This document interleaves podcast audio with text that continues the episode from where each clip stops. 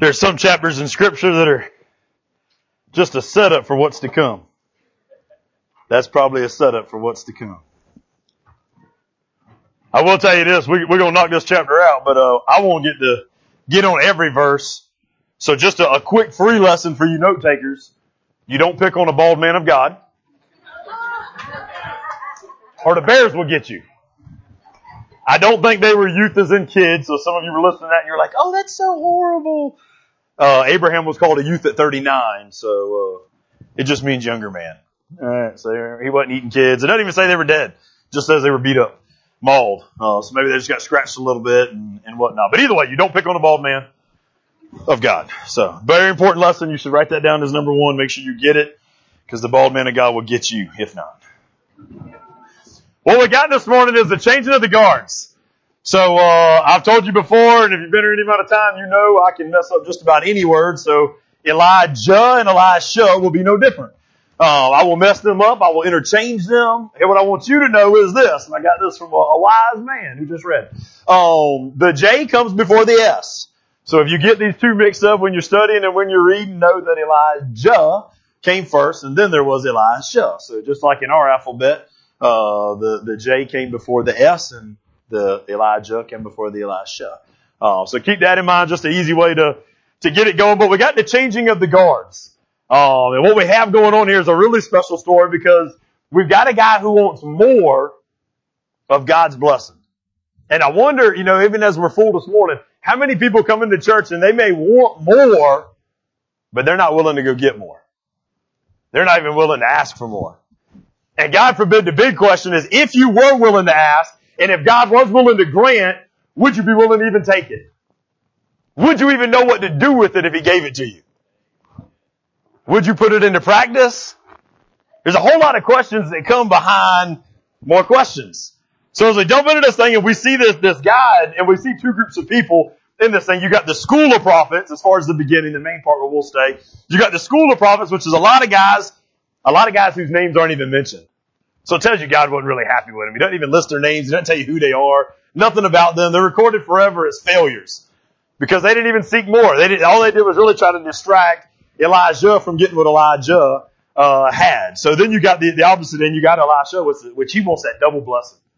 He's hungry for what's going on. You know, so so you got a group that does single. Kind of think that it's like ice cream scoop. Any of you like ice cream? Even on a cold day like this? Maybe you're thinking espresso uh, for the day like this. How many of you want a single shot espresso? Yeah, you want a double, right? How many of you want a single scoop of ice cream? You want a double, right? Three of them sometimes. So God, I want a triple blessing. Bring it on, right? Good things come in threes. So, but, but here's what you got to understand. Somebody's got to want it, and then God uses that someone to spark it in somebody else. I watched it last night. Heather is always will never we will never run out of food if Heather plans an event Mr. Rudy cooks it. I've learned that. He even told me afterwards, he said, better to have too much than not enough. I agree with you. Especially when you got a bunch of Baptists that like to eat, you know what I'm saying? So so in that process though, we, we realized, or Heather realized there's, there's gonna be extra. So she opens up the floor. Anybody who wants more, come on. And y'all tried to act like a bunch of good, civilian like, church going, holy roller, people, so you sat there in your chair quietly until someone said, Joe, Joe. And here was the thing. Now y'all called Joe out because Joe is clearly the biggest. He's clearly the man. He's a stage setter. He can get it done. He's not here, so we're going to pick on him as much as I can on camera. Right? You know what I'm saying? So, so he will hear about it. But here's the thing. Here's what I learned. There was a group of people right behind Joe that started chanting, Joe, Joe, Joe, Joe. And I was like, man, like, is he getting ready to like run down there and, you know, wrestle somebody? Like, what's about to happen? But I realized what happened. As soon as Joe was willing to go for his double portion, all the rest of you bums that was acting like you was holy and clean and you was, you wasn't gonna get enough, all the rest of y'all followed right in suit with your little plates. Oh, he can get it. You wanted somebody to start it. And you didn't want to be a starter. The set, you set him up for your setup. I like it, right? Well, what if God has put a desire in you for that double portion so that you can inspire somebody else to go get a double portion? And I ain't just talking about chicken and ice cream anymore and espressos, right? I'm talking about a double portion from the Lord, a blessing from God. Church, I don't think we understand sometimes, especially in today's day and time, we gotta be stage setters. And the stage setter, I hope don't need a crowd to chant, go get extra when God's offering extra. Right? Cause look at how many people got up and went after. You know, look, look at, and, and, and, and the portions when they're given. Heather came over afterwards. She said, she said, Paxton really likes the, the desserts. He's had many of them. And she says this, she said, I told him he could have whatever he wanted. He goes, whatever I want? We get that excited about food, but church, do you understand God has opened up His Word, His promises up, and said you can have whatever you want? Right? He's got all the blessings in here, yet we, we just whine when we don't get them. Or, or, or, we're not willing to go get them, or we're not willing to ask for them, or we're not willing, don't miss the little, the little verse in there because I don't have it as a big point, but don't miss the verse where, where Elijah tells him, he goes, look, you will get it if, if, there's an if, we don't always like them conditions, right? Huh? The if you're there when I, when I do pass. Like if you, if you finish this race, if you run this thing and if you follow where you're supposed to be, if you're obedient, here's the promises that follow with you, right? We gotta grab a hold of this, man. So here's, here's three keys. And I'm going to pause and go back to chapter 19 so we can remember Elijah's, Elisha's very beginning, right? But here's the three keys where we'll be today. If you want a double portion, you gotta be willing to stay a little bit closer to some things you might not want to or some things you may want to. You gotta be willing to go a little bit further and you gotta be willing to want it just a little bit more. Makes sense, right? Alright, first, go back to 1 Kings chapter 19. My brother Jeremiah didn't read it, but we, uh, I know you guys memorized it weeks ago when we went through it, so I just want to remind you just in case you didn't remember it. I think it's even on the screen. Yeah, there we go. So this is the first time Elisha comes on the scene. And it says Elijah left there and he found Elisha, the son of some guy I can't say, so there's no need for me to try right. And he was plowing. Twelve teams of oxen. Now here's what you gotta understand about this guy. Twelve teams, y'all, y'all know what a team is? At least two. You can say three, you can say four, but we're gonna go with the two. So he's got 24 oxen, minimum. This is a wealthy guy. The reason I want you to understand this. Right? Oxen back in the day would be like cars. So he's got 24 cars sitting in the garage, some collectors, some nice ones, some old ones probably that ain't worth quite as much. But, but he's got these things. Not only does he have these things, keep on reading. So 12 teams of oxen were in front of him and he was with the 12th team. So what else do we know right now? 12 teams of those, at least 24. And he's, so therefore he's got at least 11 servants. Right? Safe to say? This is a wealthy, wealthy guy, right? With the ox, oh, hold on, where we go? Did I miss a verse? You going faster than I read. I'm a slow reader. I'm like, I'm like the handicapped version of smart people. Right? I've been to college, but I got a degree, but it didn't do me a whole lot, right? Elijah walked by him. He threw his mantle. All right, here we go. So, so he's working in this field. This dude walks up beside him, who, who probably didn't know about because of the things that had gone on he had heard, right? And he just throws this mantle on him, this, this cloak, which is symbolic of saying, you're gonna be the next man, right? Like, he doesn't have, notice, notice, one thing you gotta notice about Elijah. He's always like in the wilderness and crazy. That's why people thought he was like John the Baptist. He's not really a people person. He's not to like mingle around the tables at events. He, he's to call down fire from heaven, then he's to roll out mic drop kind of guy. Right? So, so, so, so he's, he's different. He's different because Elisha, he gets in with the people. He hangs out with them. He visits with them. You know, so, so two different kind of leaders here, right? But he just walks up, he drops this thing on, don't say that, he just, he just rolls out. What in the world? Like, you know, we would be asking what in the world's going on, right? But, but, but here, here, here's the only, or I'm sorry, here's the only promise he does say, right? Please let me, or, um, sorry. Elisha says this to him. Please let me kiss my father and mother and then I will follow you. Go on back, he replied, for what have I done to you? Keep on. So he turned back from following him. He took the team of oxen and he slaughtered them. It's over, man. You know how sold out you gotta be to get rid of all your, there's no going back. That's what we gotta understand. Like he's getting rid of the thing that could have persuaded him to come back. He, he, they're done. He's slaughtering them. He's boiling them up. He's getting some, some, some food going or, or whatever, right? With the oxen's wooden yoke and the plow, he cooked the meat. He gave it to the people and they ate. Then he left and he followed and he served him. Church, sometimes we need to get rid of the thing that's been holding us back and just need to get rid of it. You know, what one thing neat, eh, eh, you know, now when you study history or so, you guys may know his name, Cortez, when he, when he first came and, and he got to the islands and all, he, he sent his men to burn down the ships. And they're wondering, like, what in the world, you know, what in the world are we about to do? Now, Cortez was horrible, did a lot of horrific things, but he was a great leader. You got, you got to believe that, right? They burn down the ships and, and he has this team meeting at the very end. You know, they're standing there watching their ships in the background burn down and he tells them there's no retreat now. We need some of that mentality in the church. We need some of that mentality in our relationships, in our marriages, in our jobs, in our child raising, that kind of thing. We need some of that mentality of there's no turning back. Like I'm not going to let the things of my past and the things of my yesterday hold me back any longer, whether they were good or bad. Notice his stuff was good stuff, man. He was rich. He was profitable. He had it going on. He had Elisha Farms that, that he was going to be able to open and take over and run. But God said, that is not my plan for you. See, you can be really good at some stuff, but it's not God's plan for you. It's going to fail. Or you're not going to truly succeed. God says, my plan for you is to take over this, this blessing, this next thing, to, to, to go out and, and draw the people in. So, so church, understand this. Just, just transition us into this thing. If you carry the things of yesterday on your shoulder, you're going to miss the double portion.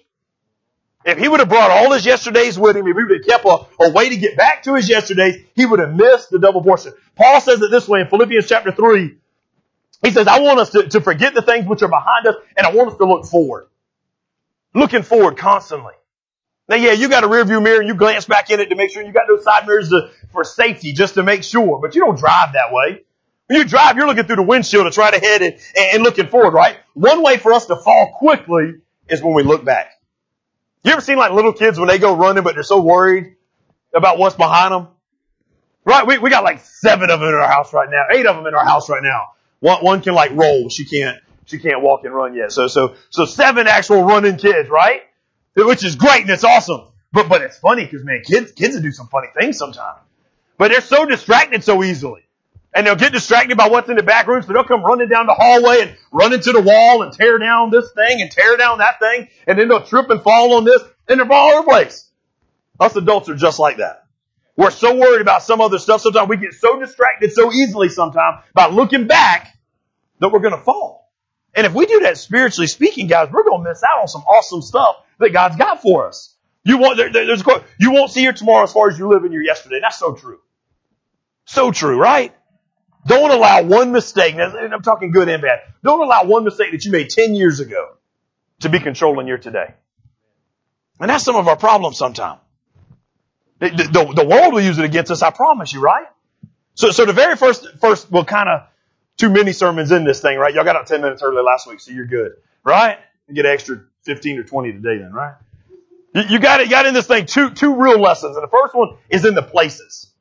And I'm going to go through them quick because we've already looked at a lot of these places since we are going through scripture in order, all these places we've seen. So they're just going to be kind of reminders. And then the second thing is in Elisha. All right. So, so here's the first place. First place Elijah visits with Elijah is Gilgal. Verse one. So, so they go to this place. Here's what Gilgal is. You can write this down for your notes. Just a reminder. That's a place of testimony.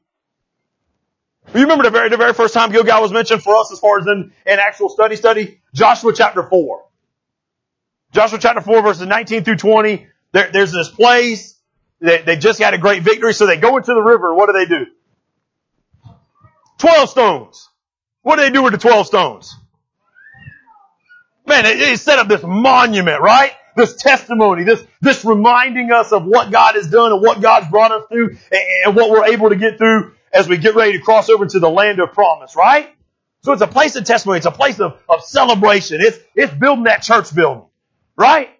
It's, it's a place where God has, has come in and done some great things before. Another thing it is, it's a place of sanctification.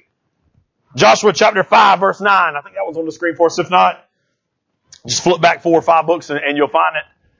Yahweh said to Joshua, today I've rolled away the disgrace of Egypt from you. Man, what, what, would you like not like to hear that from God? I've rolled away your disgrace. I've rolled away your past, your trash, and all the stuff you weren't happy with, right? Therefore, that place has been called Gilgal to this day. Now, here's what you got to understand what's going on. Because that verse sounds real good until we break down what's happening right here. And this may kind of psych and freak some of you out, and that's all right. God, He's in the business of psyching and freaking us out a lot. there's this great challenge to the nation. And the problem is they've been neglecting what to do. They've been neglecting what God has commanded them to do. And, and the sad part is some of them I don't even think knew what they were supposed to do because the teaching hadn't been passed along. So, so there in itself you get a, a little mini lesson, right? Abraham had been instructed to circumcise all the male children.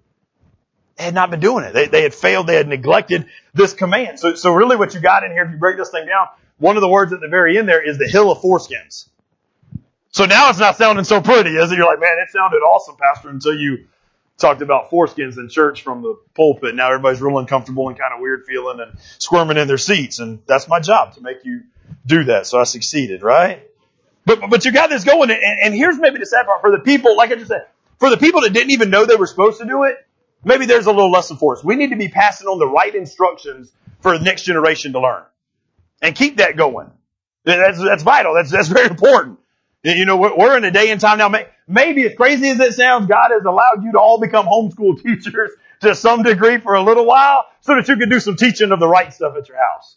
Right? Now I know some of you are ready to kick them out and there comes a time for that too, but even God promotes that, right? But, but, but sometimes they just need some of that teaching, right? There, there's too many Christians that are failing on the, and neglecting the Word of God and following through on it. So God gets to this, this stage of sanctification which means this, there's going to be some things you got to get rid of. There's going to be some things you got to cut and leave behind, right? When the children of Israel were circumcised, they were then able to take possession of God's promises. You might not get God's promises because you haven't done what you're supposed to do to get that promise. Don't, don't just run around telling everybody. I hate when people use some verses out of context, man. You know, you just run up to somebody you just saw on the street and God's got great plans for you. Does he? Like, what do you know that God's got planned for that guy? What if God's plan for that guy is a sucky, a, a miserable, painful experience in life? Does he want to hear you say, God's got great plans for you? No, he probably wants to hear, God can pull you through that plan. God can pull you through that misery. Like we live in a fallen world and it sucks, brother. But you know what? We got a God who loves you so much, he wants to wrap his arms around you and help you get through all the sucky moments of life. He doesn't want to hear you say, God's got great and wonderful things. Let's not, let's not sugarcoat and change what God says sometimes, okay? Because we do that. And when we do that, people get confused outside these walls when life doesn't sound so peachy like we try to make it out to be. You know what I'm saying? Like I wonder sometimes if, if all of us that have, that have started just all these blessings and all this great stuff, and not that God doesn't want to bless you. Don't miss it, okay? But you ever notice how all the disciples died? Now some of you are thinking, all but one, Pastor John didn't die. You know why John didn't die that way? Because he survived the boiling. Have you, have you thought about that part? Everybody's like, yeah, but that one guy didn't do it. What did he do right? He didn't do nothing right. He lived through pain better. He, was boiled and survived it. Like that, boiled alive and survived. Like that doesn't sound like God wants to build you a house on a hill and have rose petals and, and, and sandy dandelions running through it, whatever the heck those other flowers are that, you know what I'm saying? Like, get past all that, man. Huh? Man. So the journey begins with spiritual circumcision. Now keep in mind, this is the man that's going to take on the double portion, the double blessing, right? So these are the things he's being reminded of as he goes to these cities. This first thing he's reminded of, spiritual circumcision, repentance has to happen, right? it has to start it. Now another thing about this at Gilgal, we see, we see wholeness. If you remember later on in the, in the New Testament, the man at the pool of, of Bethesda, right? Restored by Jesus Christ. 38 years he's been in bondage. Took one second for him to be healed. How long are you going to let the devil keep you in bondage? when Jesus can free you in a second. Right? All these things take place there, right? Now, now here's the warning I'll give you at the same place. This is why he's not allowed to stay there. Because you're wondering, man, that's a great place. Like, why couldn't he stay? Here's why. Here's why. Because this is a warning. Gilgal's a place of religious activity when we get real about it. It's a place of religious activity. You know what I'm saying? Like you're building a monument. That's a religious activity. You're circumcising dudes. That's a religious activity. Kind of a weird religious activity, but it's there right? Luckily we do that right after birth here, so we don't have to worry about that anymore, right? But it's, it's religious activity. And God wants to know, are you going to stay where the religious activity is?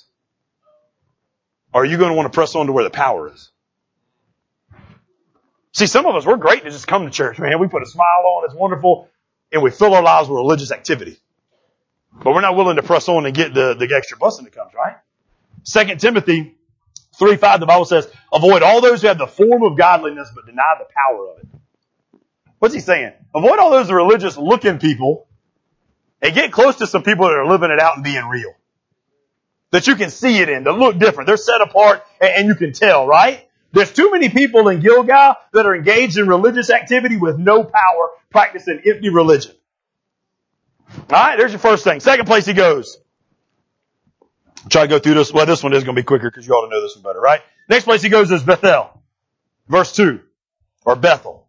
Right? Depending on how, how American, how southern you are, that's how, how you can roll them out there, right? This means the house of God. It's a place of revelation. Very, very, first time we, we see it in Genesis, right? It, it's a place of dreams. You remember Jacob's ladder? Remember Jacob wrestling with God? You, you remember Joseph? How he had those dreams? God wants his people to dream. Dreaming is a good thing. But he also wants you to wake up and act, react on the dream. If we just dream and we get up and tell people about the dream and, and that's as far as it goes, we failed. We've missed it. What good is a dream if you don't act to get it? So, so, something that uh, Owen said last night when he was he was speaking to us about some advice on marriage and all. You know, he asked like, what, "What's your bucket list? What's your plan? And, and what's your vision? What's the things you want to do?" How many of you got something you want to do you hadn't did yet? I mean, anything. I don't care. Some of you have some horrible lives if you're not raising your hand right now. You know what I'm saying? Like you should die right now and just end it. You know, like if you got nothing, nothing that you're aiming for, that's just don't don't take that literally, please. That could be wrong. I, I uh, tell you, I'm gonna, I'm gonna say it like it is. It might not be right, but guys, we need to have a vision and a dream, and we need to chase the dream. What good is it to have one if you're not to chase it? Huh? It won't make a difference in your life. So, so, so you got this place. It's also the place of major decisions. Because when you wake up from a dream, you got to decide if I'm going to react on it, right? Think, think about Joseph when he woke up from his dream. He had to decide, am I going to tell the king? He might not like what I have to say. He, he might not be happy with what I have to say, right? You got to decide when, when, when uh, a place where you wrestle with God. When he, when he wrestled with God in this place, it's a place where you yield yourself and you got to decide if I'm going to die to my own desire and I'm going to completely consecrate myself to the Lord. That's that place. That's that place. But, but if you get there, you can't stay there. Because if you get there and that's all you do, it ain't no good. You got to do something after that. So again, he can't stay. Fourth, or third place he goes. Jericho. Now, probably more of us in the church know about Jericho than any other place. At, least one story, right? So I'll go with just that one story. It's a place of vision, but you better remember, if it's a place of vision, it's also a place of war. It's a place of fighting. It's, it's a place of victory, sure. But you got to be willing to take on the battle first, right? Go to Joshua chapter 6.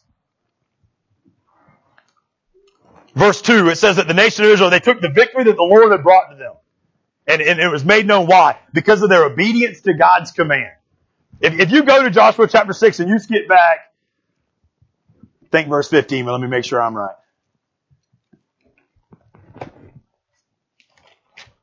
If you've been here any amount of time, you've heard me point this point out just because I think it's so so vital and so important. We, we miss it all the time. Yeah, Joshua chapter 6 verse 15. On the seventh day they started down and they marched to the city. They marched around it seven times, the same way they had been doing it before, right? Notice the wall is still there. They march down to that city, that wall is still there. For those of you that have no idea what I'm talking about, there is this wall around the city. God commanded they could take that city if they would just march around it. Like, you imagine your battle plan. Like God rallies the troops in the huddle and his battle plan is this. I want you to walk around it. And when you finish walking around it seven times on the seventh day, I want you to make a bunch of noise. I'd be like, God, I, I think you're missing the, the point, buddy. Like, or, now, now I know history said that there was an earthquake that brought down the walls, but if a people walking around it that number of times is what caused an earthquake, God is cooler than I thought he was, right? To make that happen. So I'm cool with that, right? Anyway, so they march around this thing, uh, 16 after the seventh time, the priests are blowing their trumpets, and, and all this stuff is going on. Here's what you gotta understand. The wall is, what they see is a wall, but what they were commanded to do was cheer like a wall wasn't there. And because they are bold enough to look at the wall that they've been marching around and blow horns and cheer and go crazy, science says there was some mysterious vibration in the air that shook the walls of Jericho and the ground and made it fall. Science always has a cool explanation. I'm down with it. I like a lot of science. Science will prove the Lord sometimes, right? These, these, are just theories that are on the internet. So you're going to Google this thing, I want you to know what happened, right? So anyway, they blow this church, they cheer, and then the walls fall. And then they get to go in in verse 20. So the troops, they shouted and the trumpet blew. Uh, they heard a blast of the trumpet that uh, gave a great uh, shout and the wall collapsed. They advanced into the city. They took all their stuff. They captured what they were supposed to capture. They completely destroyed everything in the city. Verse 21 with the sword. Every man, every woman, every child, every ox, every sheep, every donkey, da da da da da da. They got it done. It's a place of victory, right? Obedience to God's command. Now here's, here's three things from Jericho. They had to get their eyes off what they could see, their circumstances around them. If you're going to live off of a vision that's going to be successful through faith and courage and the practice of the word, you got to get your eyes off the things you see. They got past all the stuff they saw around them and were able to still cheer about it. Second thing, they were able to hear God's voice. Now you got to think about that. If this is a time of war, how loud do you think it was? I told you I got I got uh, seven and a half kids. One's real quiet still. Couple extra adults. You know how loud the house can be, right? I mean, it's loud. Could you imagine thousands of people getting ready for war? It's loud. Yet they were able to hear God's voice, not the clamor of the war, not the enemy that I promised was sitting on top of that wall shouting chants at them, right? They, they didn't hear the, their doubt in their own mind. See, sometimes you gotta block out your own mind in order to hear what God's speaking. How much doubt did some of those guys might have had at the very beginning when they walked around it? How about the first day when they finished walking around, they were like, man, nothing happened. Like what, what am I gonna do? All it took was one guy though to say, you know what didn't happen is none of us died either though. Oh, well, that's good. Let's try day two. And nobody dies again. So it was a little motivation to get you a long way, right? And, and here's the thing. To obey the Lord's commands. Commands that might seem strange. God will command some strange things to get his stuff done, right? I mean, who would have planned this out this way? You gotta follow God's commands. All right, fourth place he goes. To the Jordan. Back to verse six. This is a place of persevering. You gotta cross the Jordan to get to your promises. Now, I don't know about you, but sometimes crossing the, anybody ever crossed a river? We got, now I know you Bridlewood folks are like close to Gibbons, but have you ever been in the river yet? You know what I'm saying? Like, have, you, have y'all had some of that southern exposure? So felt the current during, during the high tide, well, high, uh, high, not high tide, but high elevation of water from all the rain. Man, that river gets strong when the water's high. Right? I mean, it's powerful. Sometimes the ground at the bottom isn't so nice to walk on. Sometimes there's, there's holes you can't see. Sometimes there's drop. They just pulled out 12 boulders in this thing to make the monument. Sometimes you're going to stump a toe. I don't know about you guys, but that's the reason I pointed out, I can't stand to stump a toe. Man, you can punch me, you can, you can gut hit me. Had a tire the other day slap me in the mouth and in the gut and it hurt a little bit, but I was good to go. You hit my toe? Oh, it's on. Like I'm like the little baby that's gonna fall on the ground and whine. I don't like my toes messed with. You know what I'm saying? What if they would have stumped the toe while crossing the Jordan and said, you know what? That's it. I'm out.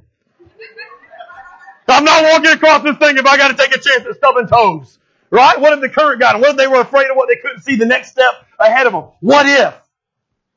When you get to the Jordan, it's your place of first meeting. You got to persevere and follow through on all the things you've been learning. You've been consecrated to the Lord. You, you're hearing His commands. Now you're acting on those commands and, and it's going through, right? Joshua chapter 4 is where all that took place. I was just now talking about they crossed this Jordan, they entered the land of promise. Promise of possessions. Now the sad part is there's two and a half tribes. If you remember back to this, when we went through it, I don't know, probably years ago now, as slow as we move through scripture, but there's two and a half tribes that are left on the other side because they say, I'm not crossing. They were afraid of stubbing toes. And because they were afraid of stubbing toes, they didn't get the promises and they stayed out of the, all the God's perfect will for them. So they missed out on a lot of stuff, right? Here's the sad thing. There are too many people in church that's got this PhD in Bible knowledge, yet they lack the power of God. We learn about this stuff, but we're afraid to practice this stuff. We think it's cool and we're like, oh man, if that could be me, it could be you. If you have the audacity to do it, right? Can you put yourself in the shoes of Elisha, revisiting all these places and constantly thinking about how God moved at every single one of them? I guarantee he knew enough of the history to be reminded at every place they went. And he also was probably reminded, I'm reminded every time I look at it, of God's great patience with the people. I mean, look at all the cities and places he had to get them through before they get through, right? Ask yourself this. Maybe write it down. Don't answer it out loud. Are we really in the full recipient status of all that God has for us? Are we really? Are we really, eh, eh, eh, have we really received the spiritual gifts he wants to give us? The blessings he has for us, the power that comes behind a relationship? Or are we staying distracted? Are we staying in doubt? Or are we staying in worry? Like Elijah, we got to refuse to be distracted. Look, look at what's said in, uh, well, it said three times. So verse three, I think is the first time it said, as surely as the Lord lives, as you live, I will not leave you. That's his response. His, his response to every time, three times in the Bible, this phrase appears because three times, not only did the prophets try to get him to stay, the person he's following tried to get him to stay. Now, that's kind of weird, isn't it? Three times Elijah himself says, man, why don't you stay in this spot? And some people are like, well, that's, that's because he just liked to be alone. Well, maybe. Or maybe he knew that in order to get that double portion, he was going to have to make it to the end. So it was a test along the way. Sometimes you're going to get a test and you're going to have to decide if you're going to pass the test or not by following through on what God says and not what a man says. I, I gave my boy a test yesterday. I said, hey man, I committed you to doing something before I knew your friends was going to be coming to stay with us. I said, so you're going to have to sacrifice some playtime. What decision you want to make? He goes, I want to play. I said, hold on, you ain't thinking about it straight. You know what I'm saying? Like, let me, let me give it to you again. So I gave it to him again, and there's like that, that three minutes of silence. And I try to do like I do with the men in the upper room sometimes. Like, I, I will just stare at you until you decide to speak. But after three minutes, I'm like, son, you got to spit out an answer. I got, I'm a busy person. I got stuff going on. He says, oh, I still want to play. So finally, wise mama comes in and says, I think you're missing the lesson that daddy's trying to teach you. He wants you to make the right decision. Here's the cool thing though. Makes the decision to do it and he's awesome at it and he loves it and had a good time doing it. Sometimes we just need people to test us and push us for us to make the right decision to get where we need to get and other people start talking about it, man. Huh, look, look at this thing. This is what's so cool. I love this. The prophets come out, they try to discourage you. What, what are they telling him every time they discourage you? The enemy's going to discourage you with something. You better know what he's going to discourage you with. For, for this guy, no, for this guy, it's death. He's like, man, you've been fighting. Now we need to understand this. I, I missed this part and I apologize. So, so when you go from chapter 19, where we started this whole series, or, or whole uh, sermon this morning, you got eight, which I believe, up to 13 years of time before chapter 2. So that means he's been following this guy for thir- 8 to 13 years seeing him do all this stuff. You ever followed somebody that long? You ever been with somebody that long? Not, not the somebody you want to choke out and get rid of, but I mean somebody you like being around. Somebody you're happy to be around, right? Somebody you chose to stay with, right? Could you imagine everybody coming up to you after, this is a person you like, by the way, okay? So keep that in mind. Have you heard he's going to die? Have you heard he's leaving? Notice the enemy coming to discourage you, man, in this time, right? There, he's making these trips, which I believe is probably God inspiring him to one, do a little check at each location he's been at, to two, tell us, tell us goodbye. He's a good leader. He's going to say goodbye to all the places he's been and, and did some ministry at, right? And he's going out. But at each of these places, they're coming up to this next guy, Elisha, and they're saying, man, you know he's going to die? You know it's over? Hey, you, I bet, I bet someone will probably say, you know what? You remember you slaughtered your cows and burned them all? You got nothing to go back to, man. When the enemy speaks to you like that, here, here's what you throw out, man. Look at verse 3. Here's what you throw out. Yeah, I know. Shut up. You know what I'm saying? Like that, that's, a, you talk about wise words. Go ahead and be honest about it. Do, do you know the Lord is taking him away from you today? Yes, I do know. Go ahead, be honest about it. I know the facts. What, what else? I want you to shut up. You know how powerful it could be to just tell your enemy to shut up? Now, y'all don't go home and tell your spouse to shut up. Your spouse is not your enemy. Alright? Your kids are not your enemy most of the time. Alright? Some of the time they may be, most of the time. Right? You need to keep, keep who your enemy is.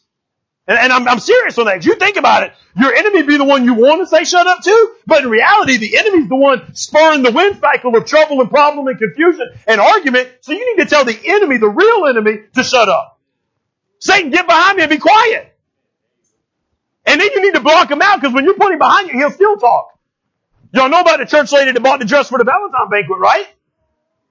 She, oh, y'all didn't hear it. Okay, so she went down to buy this dress because it was going to be nice time. They ain't been out in a long time. She puts this thing on and, and she looking fine, right? I mean, like, nice. Real, like it's highlighting all the right spots and all that. She gets home and she's showing her husband. Her husband sees it and says, baby, I like it. But what made you think you could wear that to the church?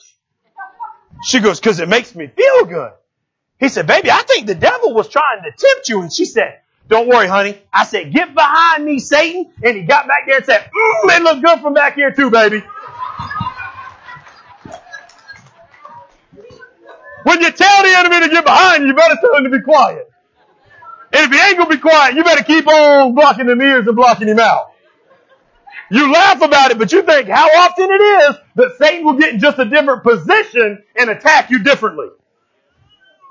Don't just laugh at the joke. Make sure you get the real lesson from it, okay? Seriously, seriously. He told him, he goes, man, it's time for you to be quiet. Like you, you don't need to keep doing that. People will often distract us from being passionate about our calling. Don't let a person distract you from your calling. Right? And, and here, if we want to get real about it, and I hope you're able to, the very people who are trying to help us can drain us of our spiritual passion. We don't like that, and that's kind of weird when we're talking Elijah and Elisha, but let's just be honest. The very person who's trying to help him spiritually is also taking a shot, a risk at draining him spiritually. Stay here. It's a cool place. Stay here. It's alright. I just need to go to this next place. You can stay here. You stay true to the command that God gave you and you follow through on that promise as surely as the Lord lives, you will die and I will not leave you. I will be there to the end. Man, that ought to be some wedding vows right there. Right? It ain't so sexy and pretty, but it sure is accurate and uh, appropriate. Huh? Alright, let's look at this thing a little more. So now you got the places. Now how you get a double portion then? Alright, what's the lessons from Elijah? Number one, gave it to you at the very beginning. You gotta stay a little bit closer. Verse seven. You gotta stay, you gotta stay just a little bit closer than everyone else is saying. It says 50 men from the sons of the province came and stood observing at a what? Distance. Why is church folks so content to stay worshiping the Lord at a distance? You know what I'm saying? So sometimes I'm, I'm, I'm, I'm ashamed sometimes to be quite honest. Cause I hear people talk about, man, I wish I could worship that way. Well then do it. I wish I had something to shout about. Then do it. I wish I could make walls fall down. Then march around them. You know what I'm saying? I wish I had a marriage like that. You got to ask that person how much work they put in to get it. They don't come natural. I wish my kids was as good as not mine, but whoever. I don't. Any y'all got anybody got good kids right now? I, I wish I wish my kids turned out like that. Man, you had to put some work into it. You know what I'm saying? Like that didn't just happen. Kids are naturally bad. They're the fallen third angels that fell out, right? Keep it in mind. Huh? Here's the thing, man. The names of, the, of these guys, I told you at the beginning, they're not even mentioned. Who's given? Whose name is mentioned? Elijah. The difference. The difference. There was 50 people that were content following from afar. How often are we going to keep coming to church and be content following God from afar? Instead of getting close and checking things out. Right? They, they were content with a relationship from a distance. You, it, married people. Alright? I'll make sure I'm promoting the right stuff here. Married people. Would you be alright being married from a distance? My brother knows what I'm talking about. No! I was afraid somebody might have said a little word before to know, to be honest. It was so scary, right? No! Why? Somebody honest, right? I'm with you, Alan. Evidently the rest of the men in the men amen, right? Me and Alan want to be intimate with our wife. I can't be intimate from a distance. So I'm not going to be satisfied with a long distance relationship. Now, now flip that. Spiritually speaking, what does God compare us to? Husband and wife. Now it's a whole different kind of intimacy, okay? Yes.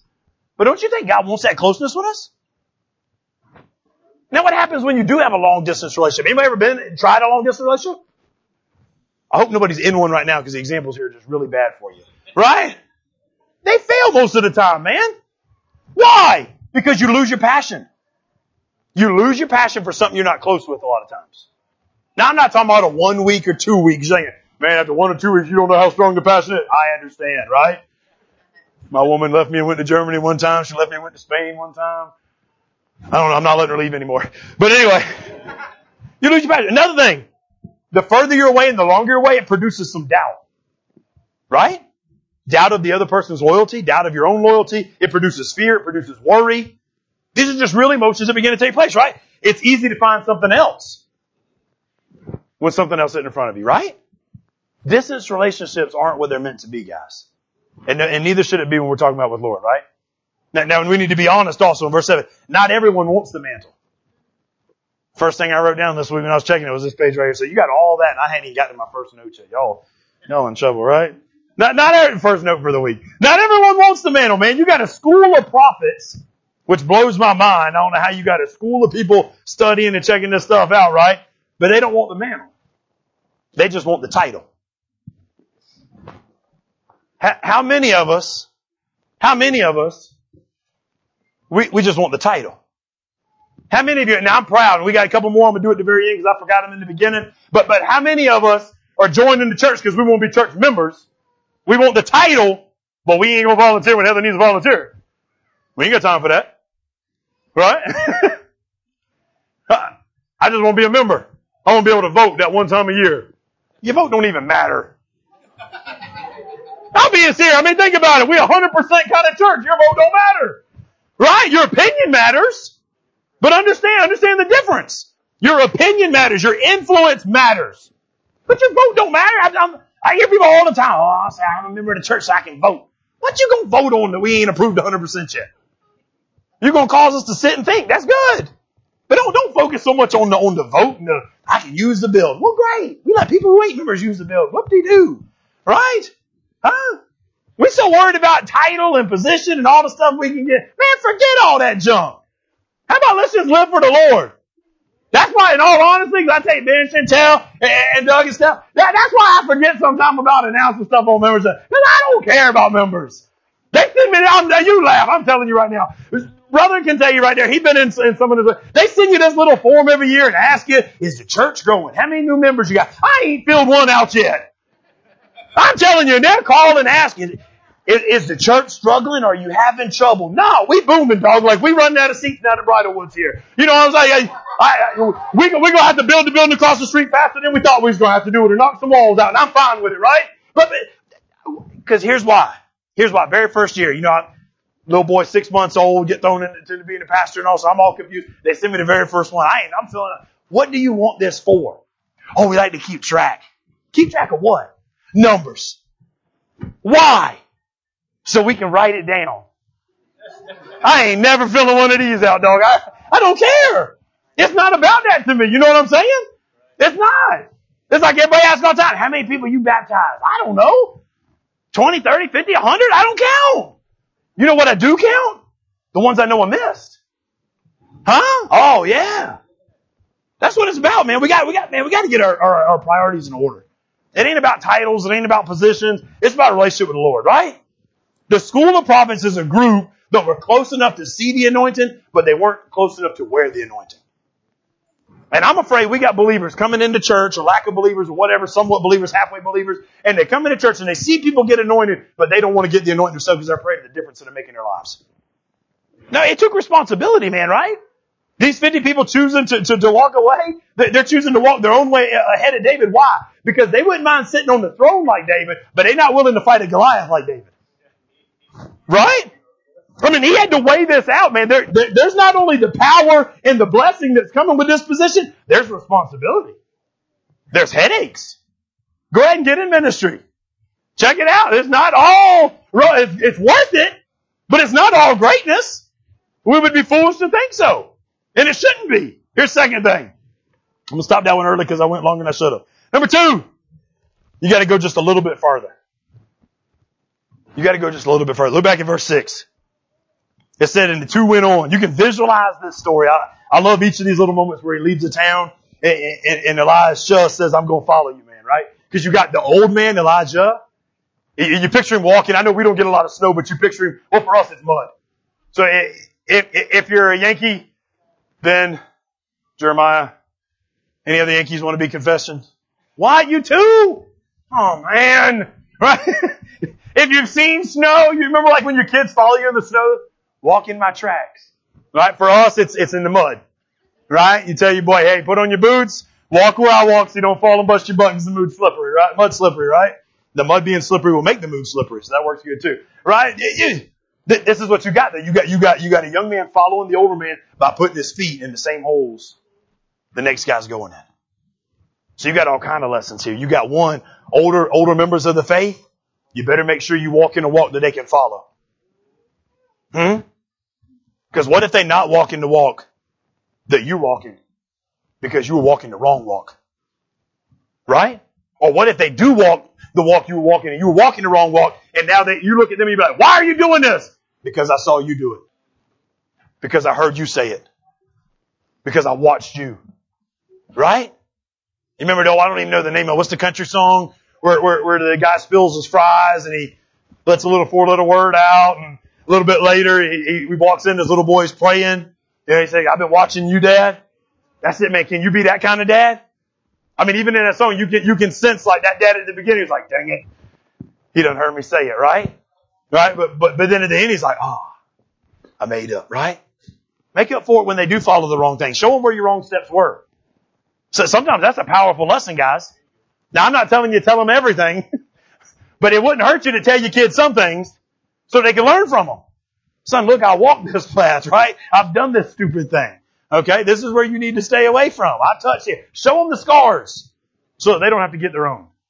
And let them get some scars too. Right? Just, just check and balance which ones it is, guys. Alright? They go just a, a little bit further. One step behind them, like, like a kid into, into snow tracks. And here we go. You can't stop too soon. That, that's, that's a big lesson in this part when we, when we get to, to this going a little bit further. Because at every stop he's asked, do you want to stay here? Do you want to stay here? What, what if, what if you had stayed somewhere too early? What would you have missed out on that was coming later? What job were you, were you not supposed to stay at that you stayed at? And you're thinking right now, dang, I wouldn't have had to spend the last 25 years here if I would have just took a step and went a little bit further. If I would have just moved just a little bit of distance, right? You can't stop at Jericho. You can't stop at Bethel, Bethel. You can't stop at Jordan. You, you can't stop at Gilgal. None of those places. Because none of those places is where the double portion happens. You got to cross over the Jordan, right? And get there, even through the, the distraction and the discouragement and all that stuff. You got to stay strong to your word saying, I'm going all the way. Whatever your all the way is.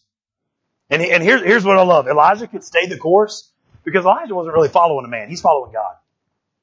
We need to make sure we grab that. It's easy to look at this and, and think, you know, he's following, he's following God. And anointing, anointing isn't cheap, man. The power of God has a price, right? Just because you say you want to have an anointing, that ain't to be enough if you don't go the extra miles to get it. You got to walk the miles. You got to burn the past. You got to get rid of all that stuff. You got to keep moving just a little bit further. Well, he didn't, funny thing is, he didn't even know the whole route. He just knew he had to keep going to the end. You don't know the whole route. I hope you realize that. Some of you think you know the route, but you don't know the route. You have no idea what God's got planned for you next, right? But you got to go just a little bit further. Be willing to take the step. The last thing. You got to want it just a little bit more. You got to want it just a little bit more. Look at 9 and 10.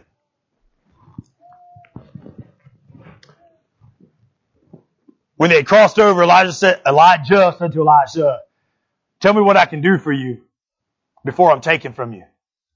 What, what do you think he was thinking the guy was going to respond with? I, I've just wondered, like, you know, you walking with this dude who's been following you for like eight years of ministry, maybe 13, whatever, I don't care which one, right? And you say, hey, before I die, what's something I can do for you? Now you don't decide this guy called down fire from heaven, so you know like you could ask for like anything. Well, I want my 24 oxen back.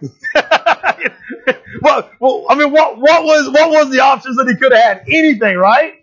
But he doesn't ask for any of that. He answers, please let my inheritance be two shares of your spirit.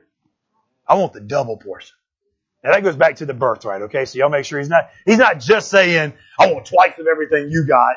He's saying, I want the acceptance, the birthright on me of I am the next one in line to take this thing. So it's more than just stuff. It's position, approval, declaration, all that piled in to this word right here, right? And he, and he says this. You, you can, you can read the scriptures and you can find all you want and you can do this and you can want that, that. What I love about Elijah is he's going after that double portion. Do you open your Bible to find the double portion? Or are you happy with just like one little neat thing? I think sometimes, you know why we like a lot of TV and YouTube and, and, and, and prosperity gospel stuff? Because they got little catchy phrases. And you'll take that one phrase and that's what you'll run with forever. Where'd that one phrase come from? I don't remember what he was preaching on. I never heard him say a verse. Right? And you laugh, but I'm telling you that's so true, man. My, my cousin and I, we had to talk one time. He's part of a, a, real big church. And they would read scripture kind of like we do at the very beginning. Guy would preach and he would preach awesome, but he never used a verse the whole time he preached. I'm talking, you didn't go back to the verse that was read. There was no new verse added. He was just speaking. And I was like, well, what's the dude speaking on? you know, where, where's he grabbing this, this stuff from? I don't know. Maybe we should think about that, right? Each step was a reminder in the test to get there. It was only when he had stood the test. Understand, he had to make it to the end. Only when he had stood the test of unwavering revolution, resolution, sorry, that Elijah was able to give him the big invitation. You got to stand the test so that God can give you the invitation, right? And then when He gives you the invitation, make sure you're smart enough to ask for the right thing. No, notice, man, He doesn't ask for wealth or position or power. No, He says, I, I just want a double anointing. I want, I want a double spirit of what you've got. You won't become a double portion Christian on accident, guys. I, sometimes I think y'all think anointing's like a, like a, you catch it like a cold. Right? You ain't gonna catch anointing like a cold. You understand that? By hanging around, it ain't COVID. All right, you ain't gonna you ain't gonna catch it because you get close to it or something like that, right? You got to get a part of it. You got to want it. You got to desire it. You got to seek it out. You got to pursue it. Now, now that it comes by being close to it, you catch a little bit of flame from somebody, but then you got to keep your flame blowing on your own, right? Keep that in mind now, right? Take the first step. Activate the power of God. That's really what the Lord says. You ever think about when you study what God says, and you'll take a step, I'll take a step towards you. Right? Except for the difference is if you just take one step, I think the Lord takes like 50 million steps. He's like, I'm just waiting on you to take the one. Like he's in his, he's in his blocks like a good racer and he's getting ready to just break forth. If you just take that one step. Right? So we always like, gotta meet you halfway. I ain't never had to go halfway. You know what I'm saying? I've never had to go halfway. Like, like, I take a couple steps and Lord, boom. Like he, he's doing something instantly. It's awesome, right? God doesn't need your ability as much as he needs your availability. Now, now, now, think on this since it's Super Bowl Sunday. You know I got to give a quarterback football illustration, right? Sorry, one more week of it and that's it. My team didn't make it nowhere, so I got to ride on the coattails of other people. All right. It's been 20 years since we've been to a Super Bowl. It's all right. There's a quarterback for the University of Alabama, and uh, uh, Coach Bear was trying to run out the clock. So this years ago, since Coach Bear, right?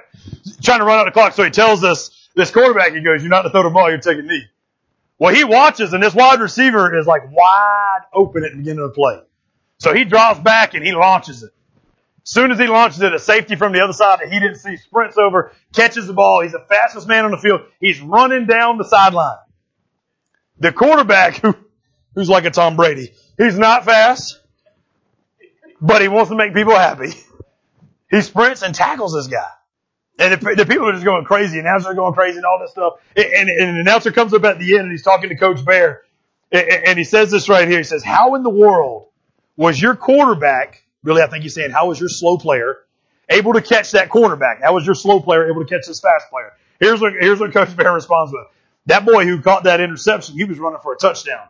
My boy who was running after him, he was running from his life because if he didn't catch him, I was going to kill him. You notice the difference? Sometimes we just need to be available. Verse 13. He also took up the mantle of Elijah that had fallen from him. This is where you truly get this, this inheritance, right? Because notice what happens. I need to make sure we grab just, just this picture before we finish out. This mantle didn't fall. People look at like it falls on heaven from him and lands on him. No, it doesn't. It falls on the ground. He had to choose to pick it up. He had to choose to pick it up. And there's 50 other people, remember, from a distance that had the choice to go over there and pick it up. But Elijah chose to go over to pick it up, to, to, to wear it, the pressure, the responsibility to take it all, right? And in verse 14, here's where it goes even further. He took the mantle Elijah and dropped me. He struck the water with it. Where is the Lord God of Elijah? He asked. He struck the water himself and it parted to the right and to the left and he crossed over. He gets right to work, man. He gets right. When you get a blessing from the Lord, when you pick up your mantle, you get right to work. You don't, you don't take time living in the past. You don't take time celebrating this. He don't even take time mourning over anything, right? He gets right to work because he's willing to pick up this thing and go after it. He's willing to, to, to chase this dream. And, and, this, this anointing of God, it's not like a, like a temporary thing. Here's the warning. I guess I'll give this not in scripture. Don't pick up the mantle unless you're willing to wear it and keep it on. God's not looking for weekend warriors. He's not. There's players, churches full of them all the time. Right? He's looking for sold out soldiers that are going to be there. He's not looking for people who treat him like a shower, we cut it on and off. He's looking for people that want to be anointed and never take it off. and, and run the race. The, the real question I, I put here, now, now I got to go back and, and give him credit, I, I put the first time. The real question is not where's Jehovah, not, not, where, not where's the God of Elijah, but where are the men and women that are going to put their trust and their hope in him and stand up against this evil world? Right? But then at the same time, I, I got to give him credit because he asked the right question. Where is Yahweh? Not, not where, you know, you notice what the people were doing? You remember after uh, Jeremiah read for us, what does it say? The people were asking what? Where's Elijah? Can we go find him? Let's send out a search party. And he's like, no, that's, we gonna send out a search party for a dead man? It, it, it, don't work that way. Yeah, but maybe like they, they, the, the whirlwind took him away and he, and he landed somewhere else. And can we please go find him? No! Can we please just go find him? Like, you ever like kids that just keep asking? And finally, what do you say? You know, if you're me, you slap them and tell them I told you once, boy. Right? No. But, but eventually if it's something you can teach a lesson, what do you say? Fine, go look. Waste your time. They go out, they spend three days, who knows how much money, who knows how much resources, and they come back and what do they tell him? He's really gone. Duh, I told you that a long time ago. You know my favorite, not to pick on anybody in the room, but my favorite is when some of y'all ask me something, and I give you something, and you'd be like, ah, I don't know if that's exactly what I was looking for. So like you do your own thing, and then not usually three days later, but like a week, month, year later, you'd be like, hey man, you remember that one time you told me dot, dot, dot, you was right. I don't say it then, but secretly behind closed doors, I go and laugh at you. Like I, am just telling you like it is, right? This is honest. I won't laugh at your face because I love you and I care, right? But but in all honesty, like I'm like, yeah, God, we got him, right? we showed him what's up. No, that, that's it, man. He asked the right question. It's not not where is a man because he knew this. He knew this. The anointing of God, the presence of God, it rested on God, not on a man. He, he didn't need a, a man to follow through on this. He expected God to show up in God to do it. And he expected God to do the same thing he had been doing through Elijah's, Elijah's ministry, right?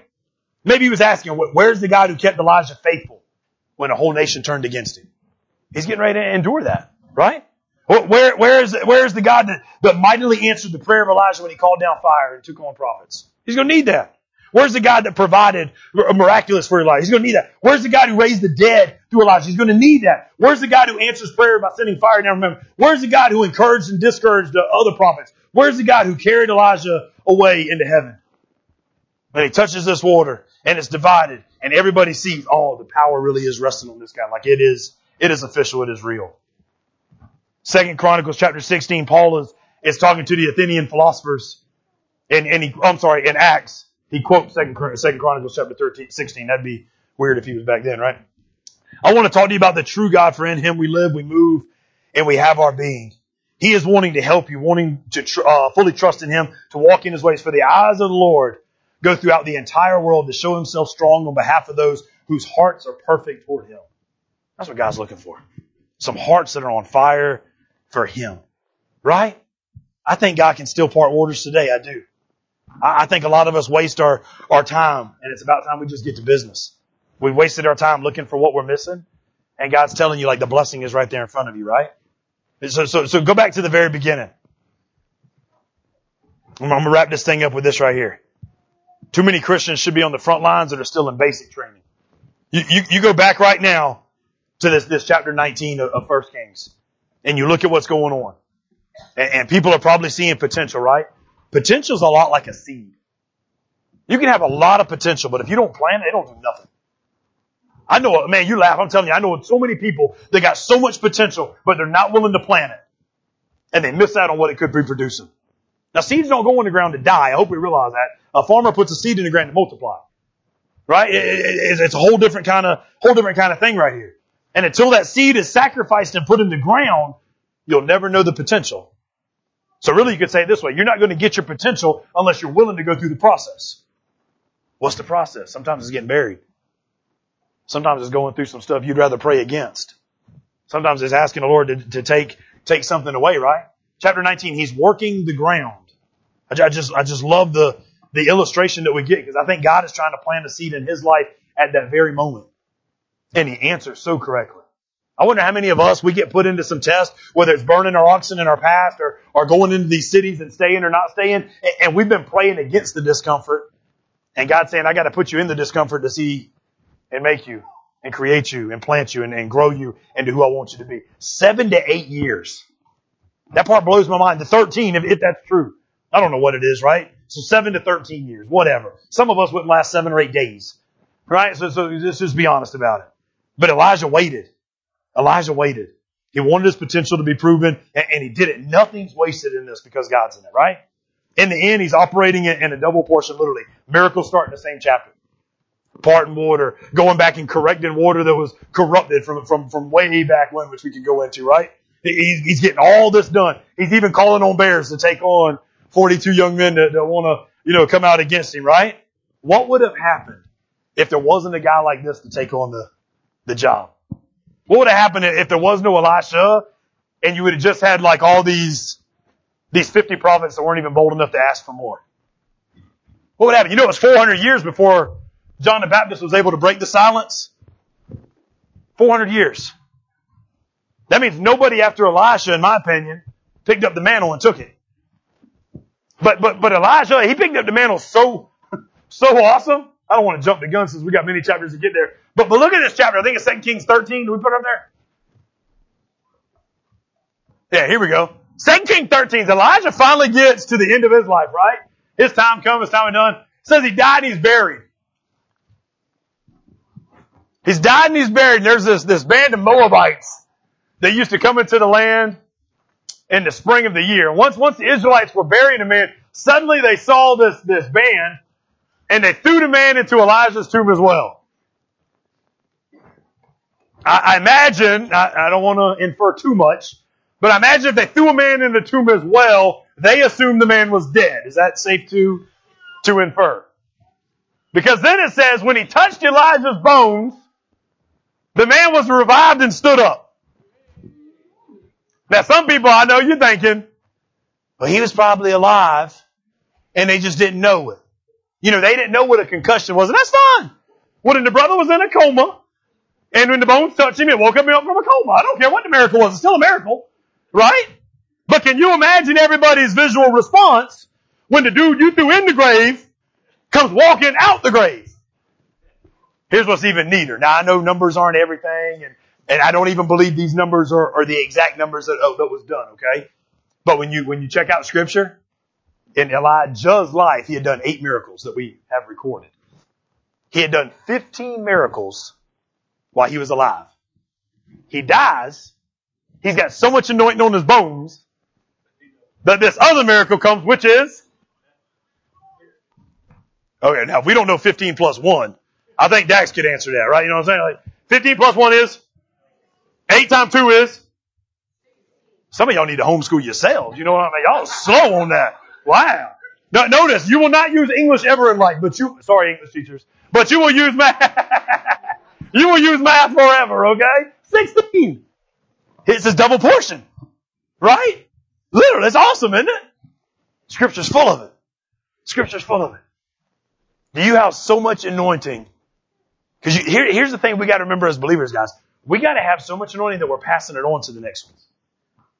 If you got enough for just you, you're really failing. I hope you understand that. Because if you don't have enough to pass it on to the next one, what's going to happen when these guys are filling up the church? What, did you notice all the kids when they got up and left? It looked like half the church rolled out. Bridlewood was cheering about it because they all got real seats now instead of this awkward bench. Right? And they were all excited. But could you imagine if that generation, if we don't have enough blessing to pass on to them? If we don't have enough teaching to train them up right? Huh? You gotta have more than what you think you got. Let's pray. Father God, we love you so much. God, I love this chapter. I love, Lord God, knowing that this chapter is really just a setup for so many chapters to come with Elisha, Lord God, and how you're going to use him and, and work through him, God. But I pray this morning, Lord God, that you talk to us. Remind us of the places, Lord God, that you blessed. Remind us of the areas we need to overcome. Remind us of the lessons, Lord God, that we need to get from each of them. And God, please help us not to stay there. God, give us the courage to move forward, to keep on going, Lord God. God, when we're tempted, Lord God, help us to look back and just tell them, be quiet, man. I don't want to hear it. I'm following the Lord and the Lord only. God, give us the courage to take the next step, to go a little further, to want a little more. God, God, deepen our desire for you. God, give us a, a connection where we want to, we're like that little annoying kid, Lord God, that just wants to follow you around and be so close to you. God, we're, we're like waiting at the end of the bathroom door, Lord God, When you, when, when, I don't even know if you go to the bathroom, so this prayer just got really weird, Lord, but, but I love you, God. I'm, I'm just excited, God, about what you can do in our lives, Lord, and how we need to be responding to you. God, I pray that you really do move in that mighty way, God, that you really do use these words to mold and shape your people, Lord God, into becoming better servants. God, help us to, to keep gaining so that we can pass it on to the next generation. In your great name we pray. Amen.